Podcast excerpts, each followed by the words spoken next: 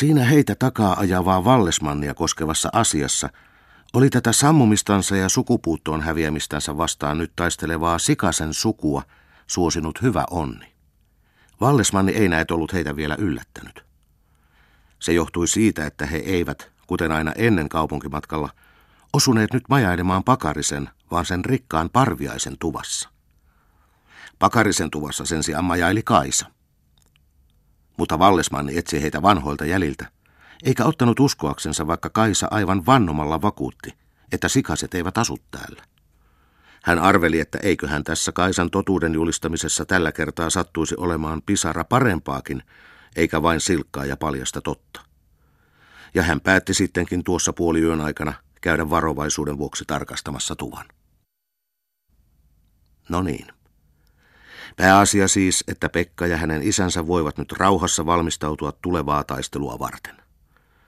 Parviaisen tuvassa he nyt istuksivat, kummankin povessa sama toiseltansa salattu tappeluaie.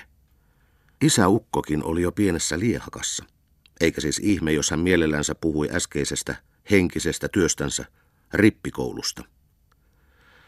Niin jotta Pekka, tarjosi hän pulloa pojallensa, jotta oli se aika ötäkkää se lukumeno siellä koulussa. Häh, heräsi poikakin ja tenäsi. Niinkö tässä rippikoulussako? Kaa. Ja taas he ryyppäsivät. Ukko mietiksi. Pojan äskeinen tolkuton kysymys hämöitti päässä vielä epäselvänä. Sai hän siitä toki jotain tajuttavaa ja tiedusti. Niin, jotta mitä sinä äsken kysyit? Jotta rippikoulussako? Kaa, oli Pekalla niin kovin suloinen olo. Hän tarjosi ukolle. Ryypättiin. Alettiin jo juopua. Tää on niin pirun lystiä, arveli jo poika, jatkaen. On kuin soutaisi veneellä rippikoulusta pois taivaan iki-iloon. Isäukko istua tuhjotti ääneti. Äkkiä alkoi silloin kohota päähän joku ajatuspahainen. Aivan kömpimällä se sinne kömpi kuin sammakko, ja ukko koki sitä selittää, turisten ja tuhisten kuin yksin puhuja. Ihanaa, ja mutta se Johannes oli. Se oli hyvä mies, sillä se... Isä, keskeytti Pekka. He ryyppäsivät. Mutta taas kömpi ukko Johannes isäukon päähän, ja niin jatkoi se puheella turisten tolkutonta.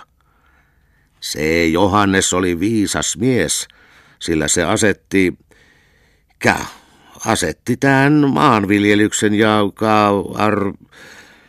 nikottamaan rupesi. Kaikki pyöri jo päässä. Hän yritti jatkaa.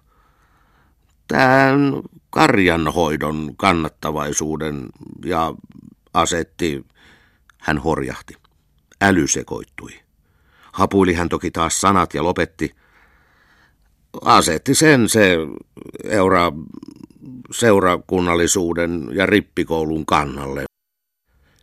Ja kohta huomasivat he olevansa tappeluvalmiit, ja niinpä työntyivät ulos ja lähtivät kumpikin tahollensa etsimään leskistä pieksettäväksi. Mutta Leskisen onneksi ja terveydeksi olivat he ottaneet liika useat voimaryypyt.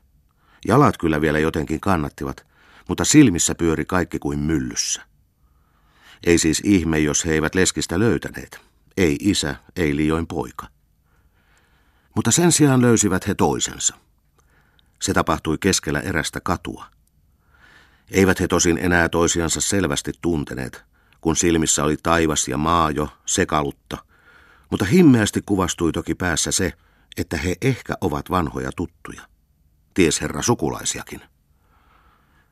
Kuka sinä olet? Tenäsi poika, tuskin jaloillaan pysyen. Mutta ei ukko sitä nyt muistanut. Sen sijaan hän horjui ja omasta vuorostaan tenäsi. Entäs sinä?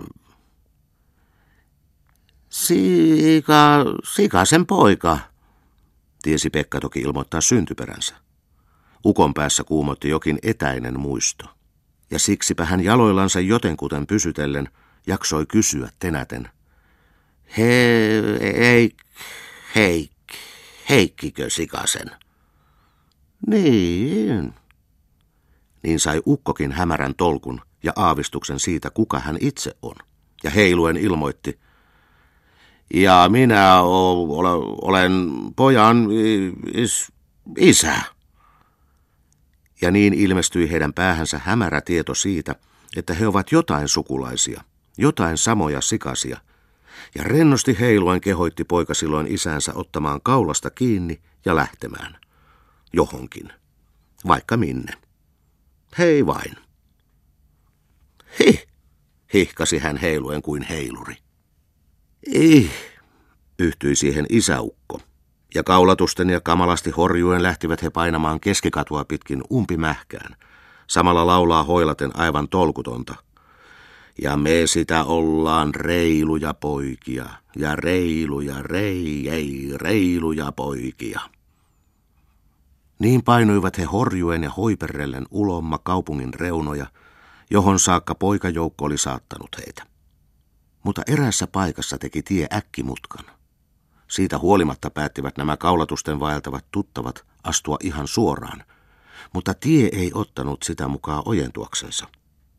Mutta ei isänsä kanssa kaulatusten hoilaava Pekkakaan nyt hellittänyt ja taipunut tanssimaan tien oikkujen mukaan. Tuosta suoraan, rynnisti hän umpimähkään. Suoraan, uljastui isäkin. Ja niin painoivat kaulatusten päätä suoraan ja arvaahan sen. Yli maantieojan pääsivät he sen rynnistyksen voimalla, mutta oitis sen yli päästyä ja tupertuivat kuusen juurelle, pehmeälle sammalikolle. Tää on niin suloista, alkoi siinä jo poika oitis vaipua autuaaseen uneen. Isä pysyi vielä jonkun aikaa puolihereillä kuin horroksissa, sillä hänen sekavassa päässänsä elehti taas se epäselvä Johannes-ajatus, kuin joku hämähäkki, ja hän koki siinä nukkuessaan saada siitä jotenkin kiinni.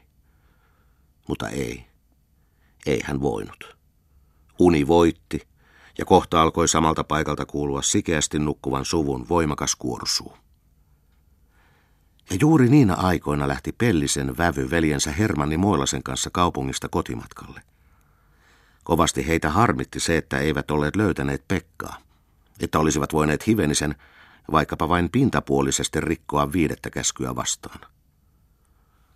Koko markkinareissu meni hukkaan, pahoitteli Moilanen, jonka mieltä tuo vanha kauna nyt kaiveli tavallista enemmän. Ja surkeatahan se olikin, menettää sillä tavalla kokonainen päivä. Ei ihme, jos hän suuttui hevoselle, ärjäsi sille, riuhtasi ohjaksista ja vetäen selkään antoi sen ravata, että kärrit keikkuivat kuoppapaikoissa koholla. Mutta mikä onni! Hevonen aivan säikähti ja pysähtyi täydestä hurjajuoksusta niin äkkiä töksähtämällä, että molemmat ajajat lensivät sitä vauhtia kärrin sevän yli nenällensä maantielle. Kiroillen he kömpivät ylös ja ärjyttyänsä ensin hevoselle, ryhtyivät tarkastamaan, mitähän se niin äkkiä säikähti. Ja silloin he löysivät kokonaisen sikassuvun, joka nukkui sikeästi kuin pölkky. Kaksi humalaista, hoksasi sen ensin Pellisen vävy, mutta lähemmin tarkasteltuansa älysi Moilanen ja ilmoitti. Tässähän ne nyt ovat. Mikä riemu. Mutta oitis huomasivat he myös, että tässä tapauksessa ei olisi heille lyönnistä mitään hyötyä, koska se ei sikahumalaiseen kuitenkaan koskisi. Ja siksipä he... Niin. Ajatelkaas, mikä pirun metku niiden riettaiden päähän pisti. Moilanen sen ensiksi keksi ja ilmoitti jo. Tämä on hyvin houkutteleva tilaisuus. Ja todellakin. Miten se nyt veti mieltä? Eikä se lisäksi ollut mitään uutta, vaan tavallista, kansallista, niin sanottua maan tapaa. Siispä kehoittikin Moilanen jo aivan empimättä. Mitäs siinä? Riisutaan vain housut pois ja... Se ajatus viehätti Pellisen vävyäkin. Heilläkin oli näet hienoinen liehakka päässä. Lämmin iltahan nyt on, selitti vielä Moilanen. Riettaat. Ja niin oli pirun juoni valmiiksi punottu. He riisuivat nukkujien jalasta kaikki housut ihan paljasta ihoa myöten ja veivät ne mukanansa. jättäen nukkujien ylle ainoastaan paidan ja lyhyet takit ja sukat ja pieksut siihen viereen. Ja niin ajaa laskettelivat riemuiten kotiinsa. Ja niin suuri oli heidän riemunsa, että Pellisen vävy aikoi peruuttaa lautamiehelle ukko sikasta vastaan jo antamansa haasteen. Mutta sikeästi nukkuivat väsyneet vaeltajat taivasalla, kintut paljaina. Leuto, milteipä hautuvan lämmin harmaa syyspäivän iltapuoli, siinä vain heidän yllänsä äidillisesti hymyili, ja pehmeähavuisien kuusien oksat seisoivat hiljaa nuokullansa, ikään kuin joitain säälin ja hartauden hetkeä viettävät lempeät tädit.